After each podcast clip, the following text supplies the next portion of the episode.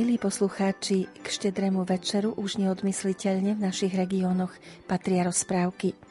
A v tento sviatočný deň ich sledujú a počúvajú malí i veľkí. Počas nasledujúcej hodiny vám ich preto ponúkneme z tvorby dvoch skúsených rozprávkárov, Maroša Madačova a Pavla Prikryla.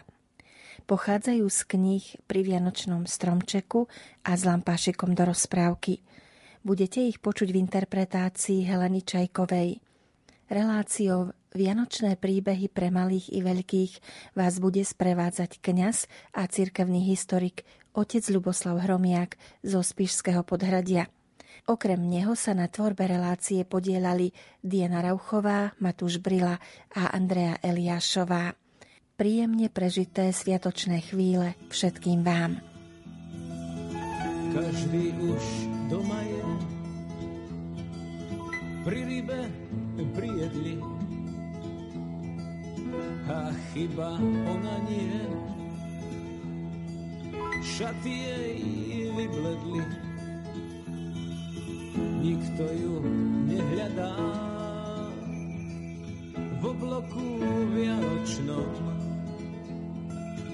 a snehu napadá a ona zmrzne v ňom Chudobná rozprávka o handrách, o mede, o branách, o kaukách, blúdi si po svete, drotári za koláč. Nehrajú koledy, kus tepla nehľadáš, pastierik pobledlý. Poštárik nenesie čapici pozdraví, drevená vôňa stien, hviezdnu noc nezdraví, svetelka dreveníc. Dávno už vyhasli, len občas vidíš ísť po snehu svoje sny. Dve hladné očičká nehľadia na hviezdy, už sa tá slzička do oka nezmestí. Dávno sa stratila cvivá noc do dolín. Dávno sa stratila, ktože jej otvorí, netrafí do ucha. Tá malá rozprávka, vietor ju rozfúkal po snehu, po lávkach. Len občas, keď sú tu Vianoce, štedré a veselé. Keď máš sneh na nose, počuješ tížko znieť jej slova nesmelé. Jej slova stratené, jej slova nesmelé, jej slova stratené. Maroš Madačov, vlastným menom Martin Števček, ktorý sa narodil 6. júna 1912 vo Východnej, patrí medzi významné kňazské osobnosti spišskej diecézy, ktoré boli literárne činné, aj keď patrí medzi málo známych spisovateľov, ktorí tvorili predovšetkým pre deti. Už samotný pôvod v rázovitej obci východnej ho predurčil na to, aby bol vnímavý na zvyky ľudí a aby dvakrát viac počúval, ako hovoril. Práve táto skúsenosť bola veľmi pridanou hodnotou, ktorú zúžitkoval počas svojich kňazských rokov pôsobenia.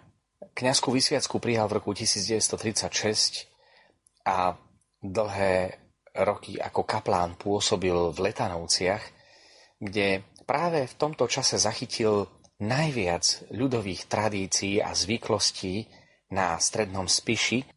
Okrem pôsobenia v Letanovciach a pôsobenia na biskupskom úrade v Spiskom podhradí v roku 1946 sa stal správcom farnosti v Ružomberku a v roku 1953 Stal sa správcom farnosti v Hubovej. Od roku 1978 žil na dôchodku v Ružomberku, kde aj zomrel 4. novembra 1980 a tam je aj pochovaný. Jeho literárne dielo nepredstavuje niečo originálne a svojské, práve preto literárni kritici ho nezahadzujú medzi priekopníckých spisovateľov, ale jeho pridaná hodnota z môjho pohľadu je práve v zachytení tradície a o čo viac to vnímame počas vianočného obdobia.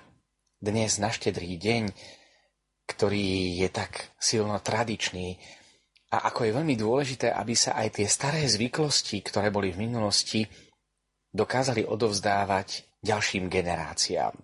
Práve jeho zbierka pod Vianočným stromčekom hovorí o tom, ako kedysi ľudia prežívali Vianoce. Televízor a rozhlas nahrádzali starí, skúsení ľudia. Boli to predovšetkým staré babičky, okolo ktorých sa zhromaždili deti, vnúčatá i pravnúčatá, aby ich voviedli do tajomstva Vianoc prostredníctvom slova. O tom je aj samotná zbierka rozprávok, ktoré Maroš Madačov zachytil na základe ľudovej slovesnosti práve v Letanovciach na Spiši. Zachytil to, čo možno o nejakých 10-20 rokov už ani nebudeme vedieť, ani sa to nebude žiť a vidíme, ako sa mnohé tradície vytrácajú. A preto si myslím, že význam Maroša Madačova a ocenenie jeho literárnej činnosti, na to si ešte tak trochu musíme počkať. Práve to je vzácne, že dovolil, aby svojimi výrazovými prostriedkami a svojim literárnym talentom nezvýrazňoval svoje vlastné myšlienky, ale zvýraznil ľudovú múdrosť ukrytú v rozprávkach. Gréci majú svoje bájne povesti a mytologické príbehy, ale ani my Slováci nie sme o nič menší, pretože to, čo sú pre Grékov mytologické príbehy, v ktorých je ukrytá múdrosť Grékov, to ukrývajú slovenské ľudové rozprávky, ktoré majú v sebe obrovskú hĺbku. Osobne si myslím, že Rozprávky, ktoré tak milujú deti, nie sú výlučne pre deti, ale pre nás dospelých. Aby cez tieto rozprávkové príbehy, ktoré rozprávali starí ľudia a rodičia detí svojim deťom, aby sa zamysleli nad najpodstatnejšími hodnotami človeka, jeho života, ktorý veľmi je krátky a rýchle pominie. A tak rozprávky, ktoré zachytil Maroš Madačov, sú onou múdrosťou našich predkov, ktorú zachytil aj pre ďalšie generácie a sú to hodnoty, ktoré boli dlho uchovávané v našom národe. Slovenské rozprávky vyjadrujú aj povahu slovenskej duše. Je v nich veľa citu, veľa úcty, veľa človečiny, ale aj veľkej lásky k Bohu. A tak tieto rozprávky, skúsme sa do nich započúvať, do ich krásy, rídzosti A nechajme na seba pôsobiť tieto rozprávky, ktoré nás vedú ku životnej múdrosti zachytené stáročiami generácií pred nami. A vďaka Marošovi Madačovi z týchto tradícií, ktoré sa možno vytratia, ale ktoré sú navždy zapísané v jeho diele pri Vianočnom stromčeku, môžu žiť aj ďalšie generácie po nás a môžu sa k týmto hodnotám, ktoré boli osvedčené, opäť vrátiť.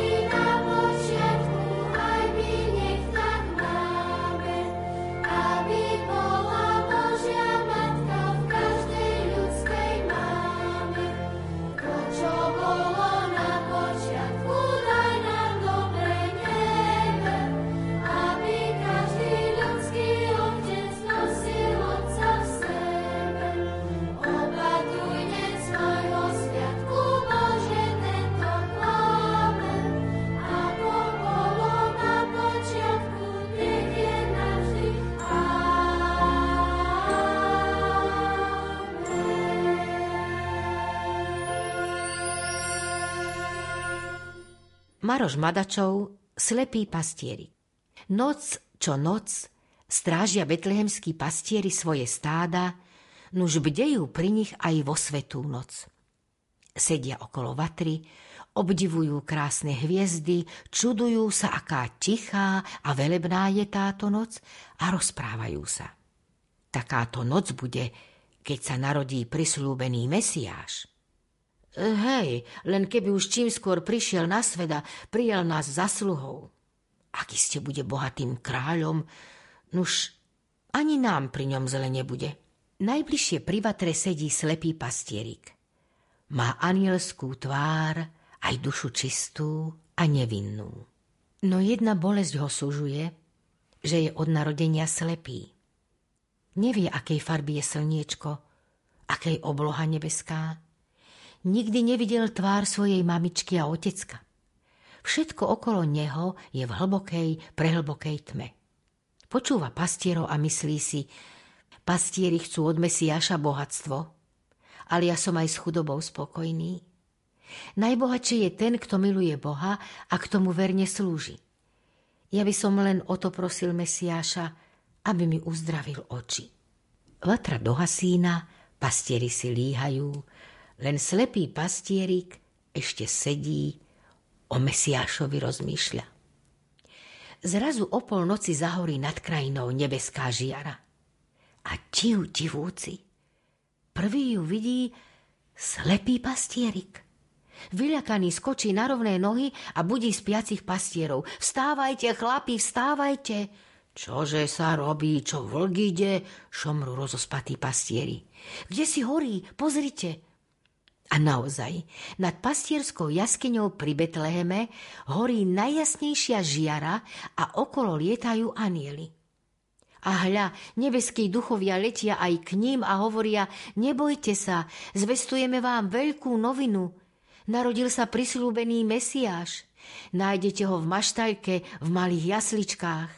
Nebeská radosť premkla srdcia pastierov. Nik nechce ostať pri ovečkách, všetci sa ponáhľajú k maštaľke, ba ani ovce a psi nezostávajú v košiari, aj oni idú pozdraviť Ježiška. Psi skáču ako len vládzu, ovečky sa prekoprcajú po medziach, neodvážia sa však vojsť do maštaľky. Klaňajú sa Ježiškovi len od dverí. Uveličení pastieri prichádzajú k jasličkám.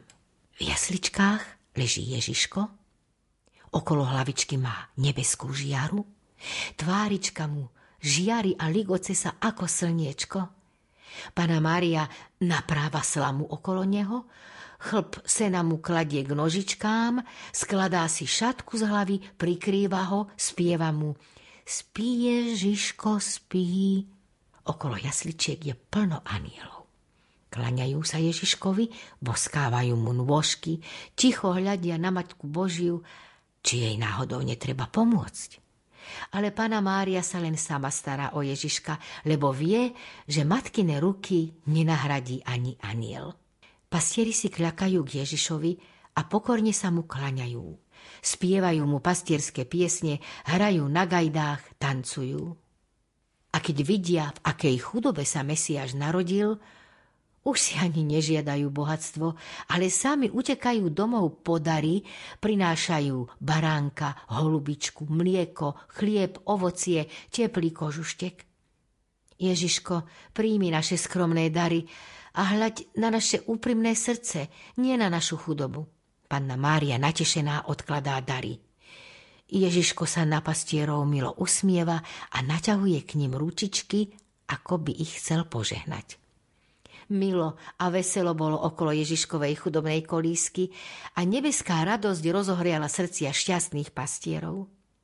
Slepý pastierik si len teraz uvedomuje, aký zázrak sa s ním stal, veď on vidí. I padá na kolená k samým jasličkám. Ježiškovi boskáva nôžky, kropí mu ich radostnými slzami. Ježiško môj dobrý, ďakujem ti, že si ma uzdravil. Akože sa ti odmením? Ja nemám nič, len svoje srdce a dušu. Nuž darujem ti teda oboje. Chcem ti verne slúžiť, chcem byť tvojim na veky. Vyberá z pastierskej kapsy fujaru, na ktorej si vyhrával na paši, to bola jeho najväčšia potecha. Prikladá ju k ústam a vyhráva jednu pieseň krajšiu ako druhú. A hľa, Ježiško radostne ťapká ručičkami a sladko sa usmieva. Potom pomaly priviera svoje nebeské očká a pri zvukoch nežnej pesničky tichučko zaspáva.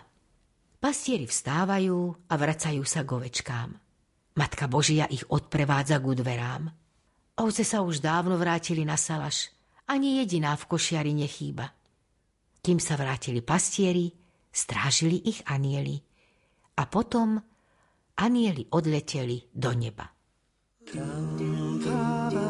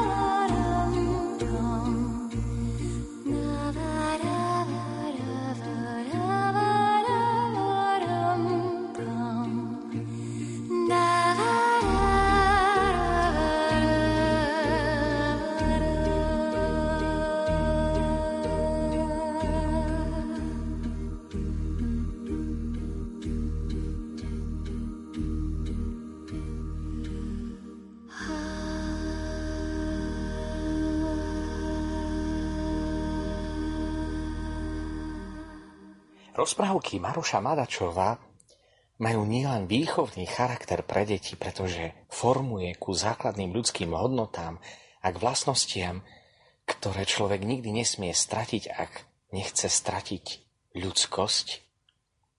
Ale tieto jeho rozprávky sú aj silno katechetické, evangelizačné.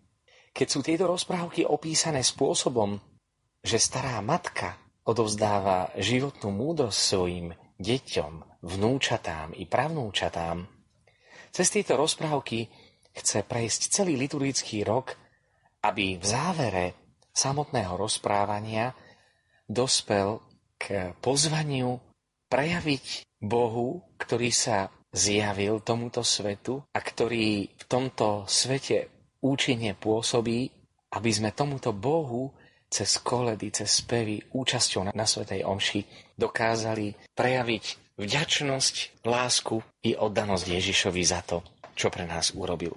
Stačí si vypočuť dobre záver samotnej rozprávky a rozprávania pri Vianočnom stromčeku, keď stará matka vyrozpráva o tom, ako sa pán Ježiš narodil a potom, čo všetko urobil z lásky k nám a odišiel do neba, zakončí svoje rozprávky týmto krásnym príbehom. Pán Ježiš odišiel do neba a predsa zostal medzi nami. Usmiala sa spoza okuliarov stará mať.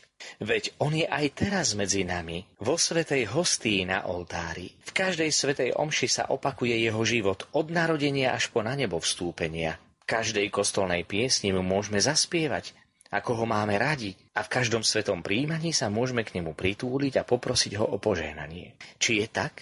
Tak je, tak je, volajú deti. Pán Ježiš nás všetkých miluje a preto ostal navždy medzi nami. Áno, presvieča stará mať. Z lásky k nám ostal vo sviatosti oltárnej, aby sme sa mu klaňali. Z lásky k nám sa obetuje za nás vo svetej omši, aby nám vyprosil požehnanie od Otca Nebeského. Z lásky k nám sa nám dáva vo svetom príjmaní a šťastný to človek, čo ho môže každodenne príjmať. Oj, stará mať, stará mať, ako pekne vy viete rozprávať.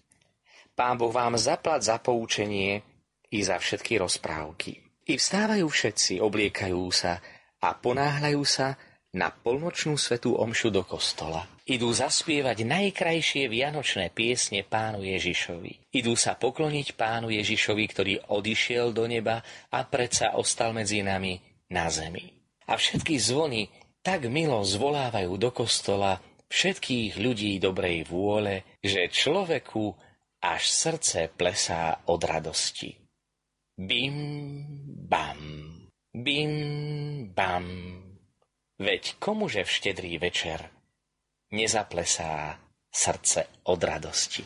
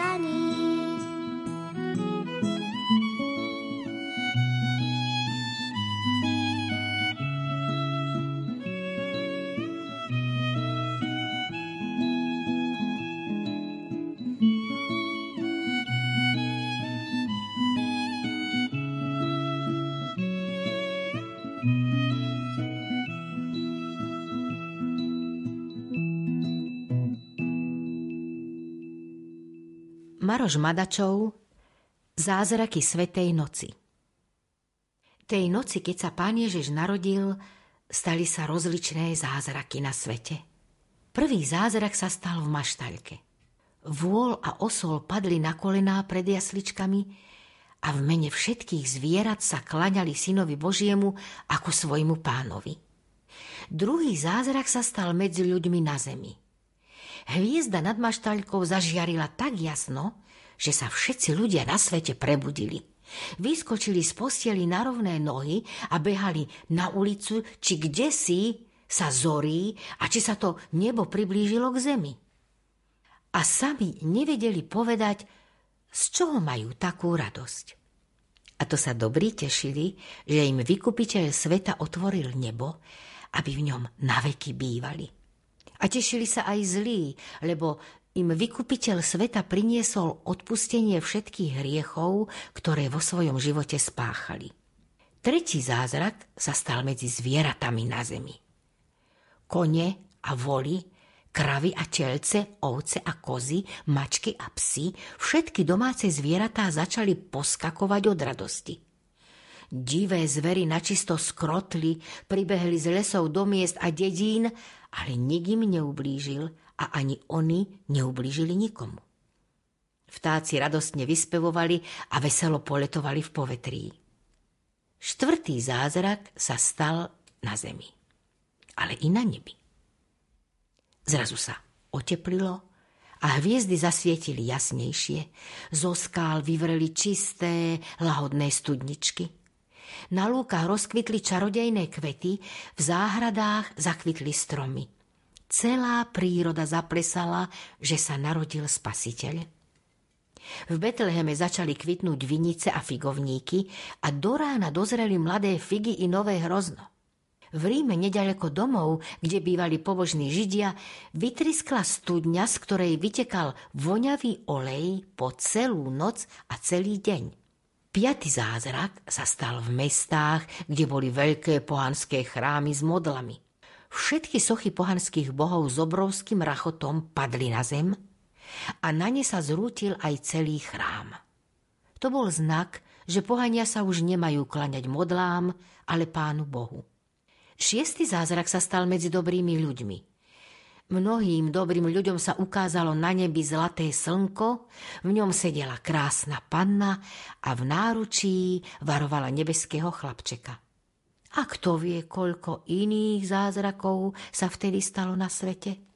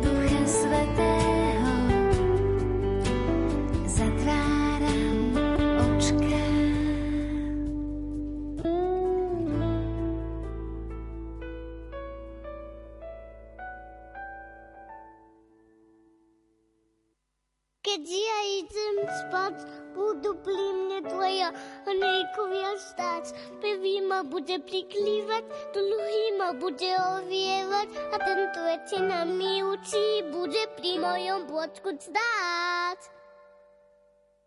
Teraz spokojne môžem mi spinkať. Amen.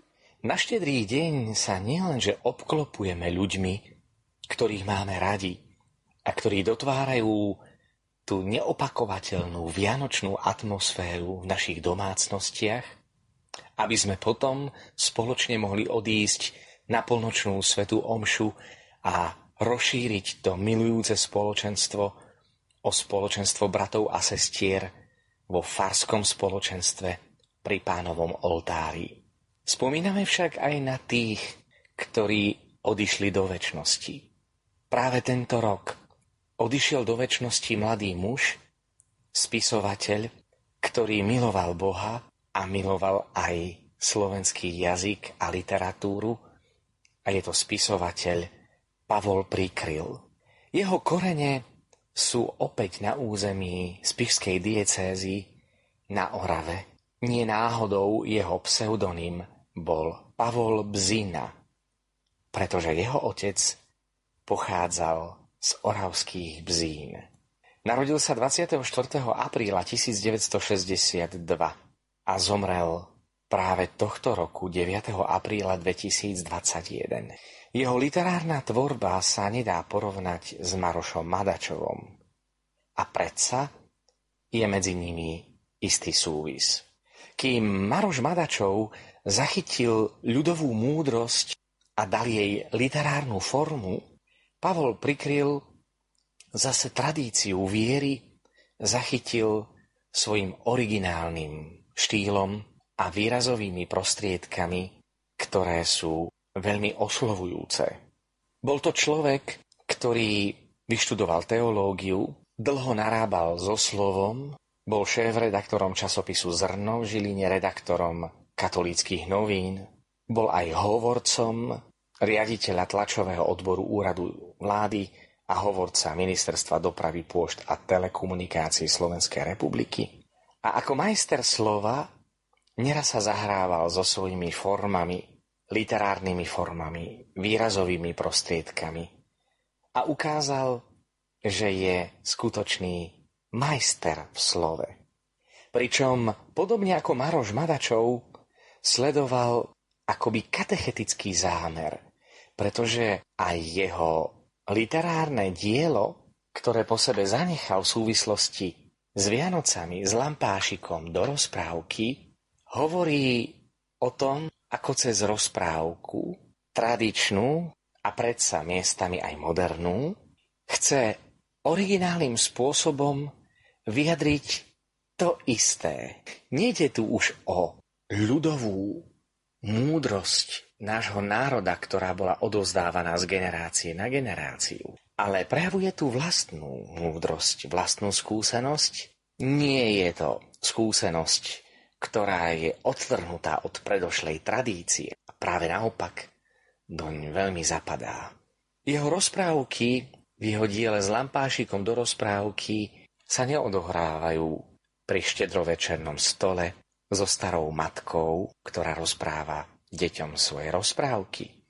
Ale tu na tie rozprávky hovorí každý originálnym spôsobom. Raz moderným, inokedy tradičným. Myslím si, že jeho poézia pre deti a mládež a jeho rozprávky majú čo povedať dnes a možno práve preto aj cez tieto rozprávky môžeme si pripomenúť tohto vzácneho človeka, ktorého pandémia vytrhla z našich kruhov a previedla do väčšnosti, kde už veríme, prežíva Vianoce priamo s pánom. Pripomína tie najdôležitejšie ľudské hodnoty v rozprávke o jedličke, ktorá je krýva. Chce povedať, že nezáleží od toho, či máš nejaký handicap alebo máš nejaký problém, ktorým sa cítiš byť diskriminovaný, ale všetko Boh stvoril tak, ako najlepšie vedel a mal a má s každým z nás svoj zámer.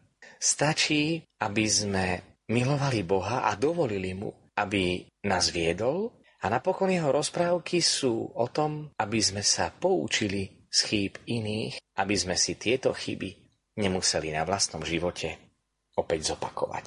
S lampášikom do rozprávky je zároveň pozvaním k tomu, aby sme si posvietili na tohto vzácného spisovateľa pre deti a mládež Pavla Prikryla a objavili to, čo nám chcel aj do tejto doby povedať. Poslednou jeho básnickou zbierkou bola básnická zbierka s názvom Na konci ticha. A práve táto básnická zbierka uprostred tichej, svetej noci je pre nás pozvánkou k tomu, aby sme v tichu a v stíšení nechali prehovoriť Boha, ktorý cez to ticho k nám kričí z veľkej lásky posolstvo o tom, že človek je milovaný. Že láska prišla na svet, aj keď mnohí tú lásku nepoznali. A v dnešnú tichú, svetú noc sa nám táto láska na novo otvára. Všetky najdôležitejšie udalosti v živote človeka sa odohrávajú v tichu.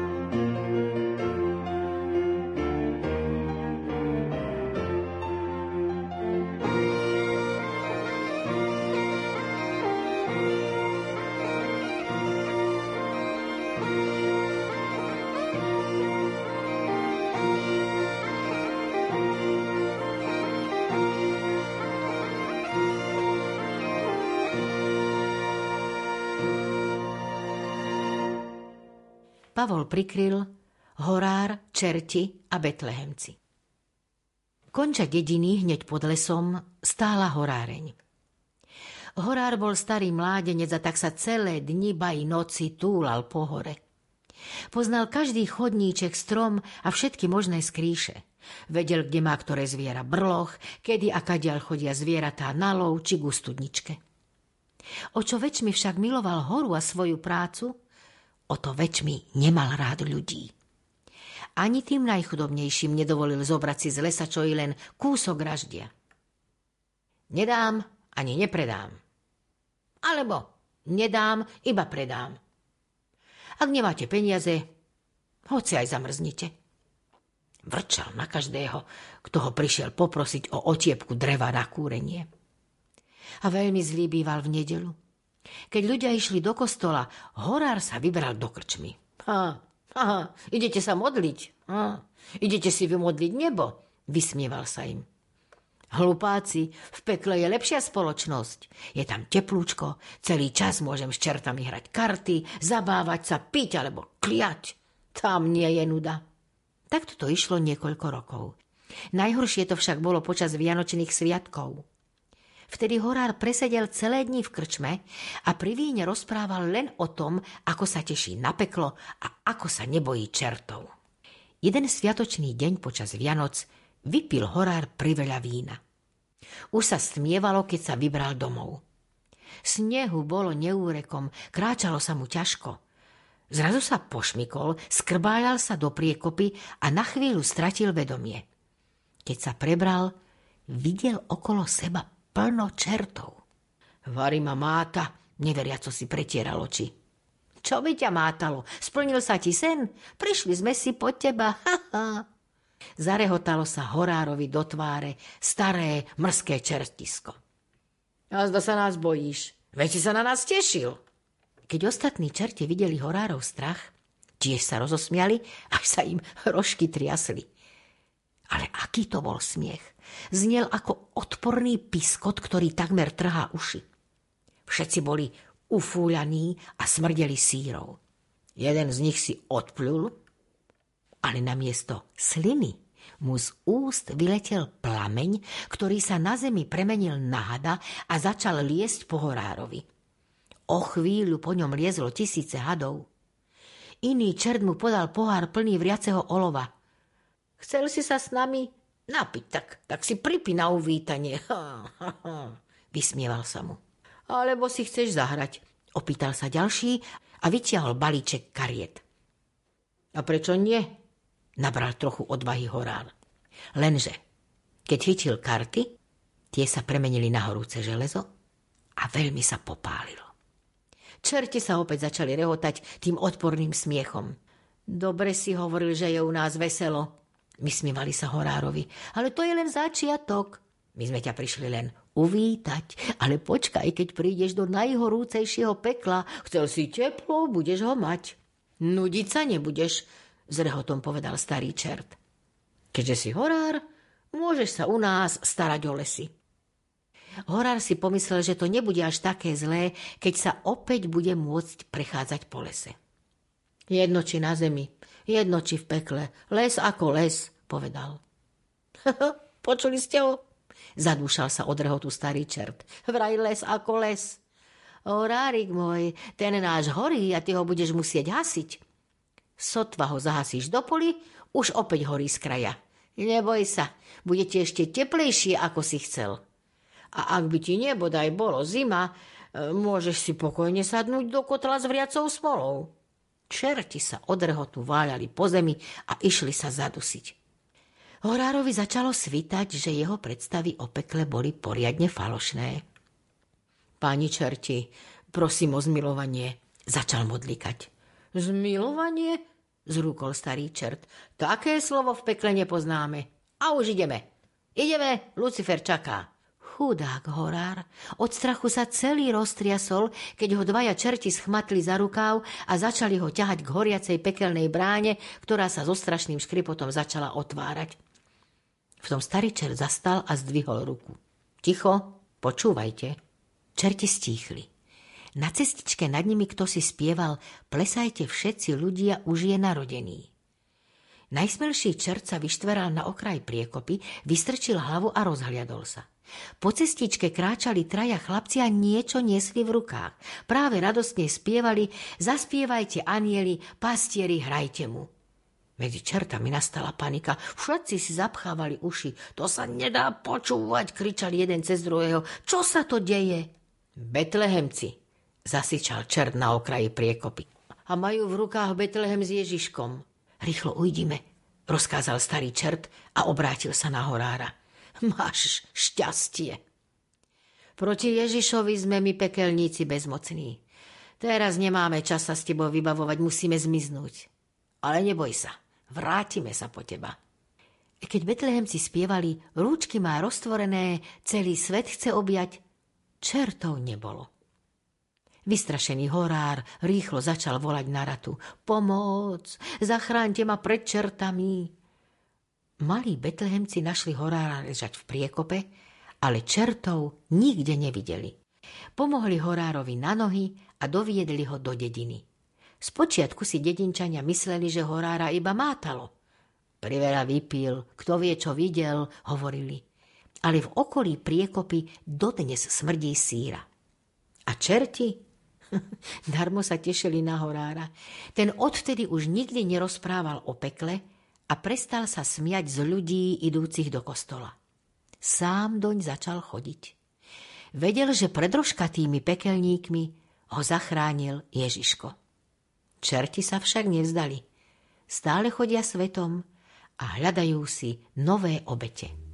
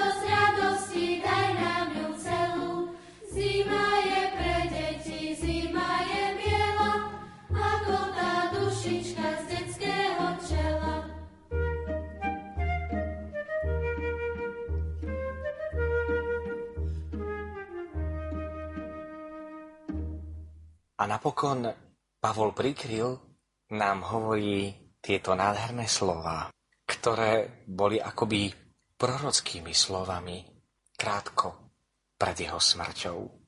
Na konci ticha začína sa človek. Pomaly tíchne Božia ozvena. Tajomstvo bytia rozbíja sa ovek, strácajú význam času znamenia. A prosté zrazu nie je jednoduché. Už pridaleko sú aj nebesá, nepokoj vysí na človečej sluche. No v tichu človek opäť nájde sa. Pavol prikryl vo svojich rozprávkach je teda krásnym prepojením toho starého, tradičného, tej úžasnej múdrosti našich predkov a zároveň otvára sa nám voči novému, kde Pavol prikryl svojou literárnou tvorbou opierajúcou sa o rozmer viery, zachytáva tradičné overené hodnoty a postupy, pritom však zostáva sám sebou a prispieva do spoločného vlastným vkladom. Vo svojom diele stvárne to, čo pozná, čo má prežité a precítené, jeho vlastnú múdrosť, ktorá nadvezuje na skúsenosť predchádzajúcich generácií vo svetle viery zachytáva hodnoty, ktoré sú nadčasové a práve preto sa nás tieto hodnoty tak bytostne dotýkajú. Jeho dielo nie je suché, neuzatvára sa do akejsi ľudskej ulity. Neuzatvára sa ani tematicky, ani konfesionálne a prekračuje rámec osobného, aby vykročil k všeobecnému. Preto jeho poézia je zrozumiteľná, lebo je vnímavá k údelu človeka, pútnika, ktorý neraz klesá pod bremenom, no za každým chce vstať, keď zbadá otvorené Božie dvere. A tieto Božie dvere sú nám dnes, milí bratia a sestry, v túto svetú, tichú noc úplne otvorené. Dovolíme ešte prehovoriť Pavla Prikryla o tom, aký význam má rozprávka, ktorú zachytil v jeho básni s názvom Rozprávka. Nechoď od nás, sestra básne, bude tu pusto bez teba. Kto ukáže nám, čo je krásne, čo dobro a čo netreba? Vždy bývala si ľuďom blízka, semienko v jazve, popluhu. Dobrota tvoja srdce stíska, zostala s nami len kolíska, zostalo miesto pre dúhu. Slúštička krásy, sladko prostá, Každučké líčko osuží, pod krehkú strechu príjme hostia, rozhovor vedie o duši. Pre utrápené ľudské telo zo svojho srdca ulomí, len aby dlho nebolelo. Tak opäť pohľadkaj nás smelo, bez teba, moja smutno mi.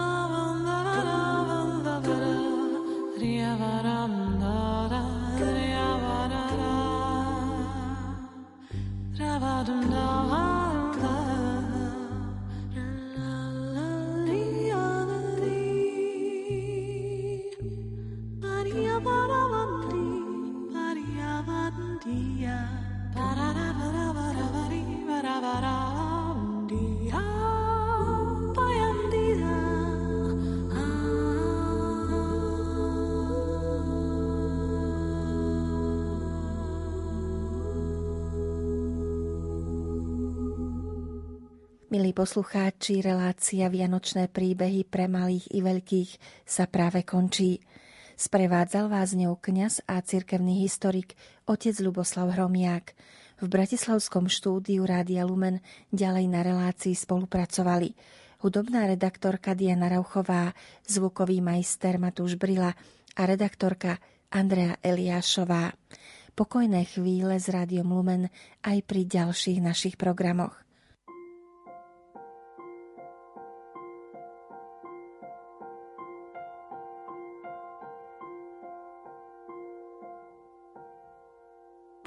Pozdě psi na dvoře zbystřili smustř. Hvězdy se zjevily bez varování. Zlatýma očima dívá se Bůh. Pojď ke mně, chci mít dlaň ve tvoji dlani. Vidí nás, nejsme ti prorokovaní, kterým je určena milost a vzkaz.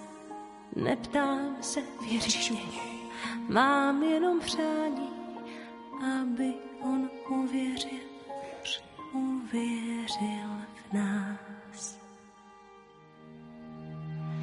Dřevěné zvony teď rozhoupal vzduch, ve vlnách šíří se očekávání, pro uši ticho a pro srdce vzruch jabloně úbočím strání, nahé a černé se na kopcích klaní, dozrála jablka, dozrají zas, nevědí, nevíme, dokonce ani, jestli on uvěří ovoci v nás. Ovoci v nás.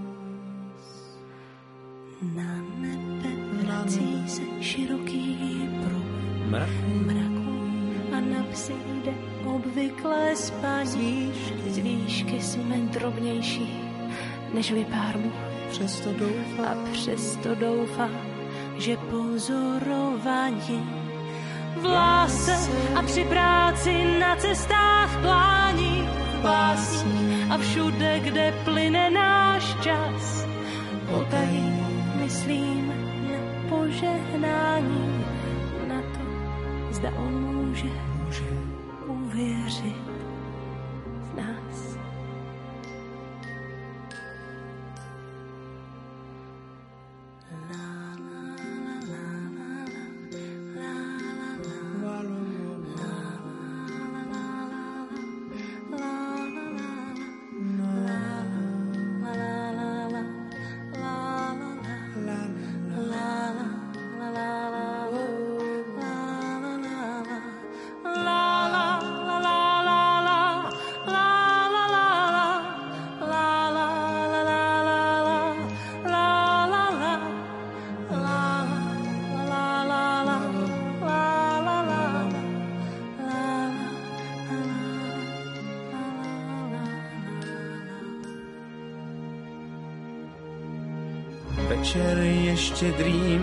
Překrásná paní, přestože do tváří zaštípal mráz, zavřál mě okamžik šťastného zdání.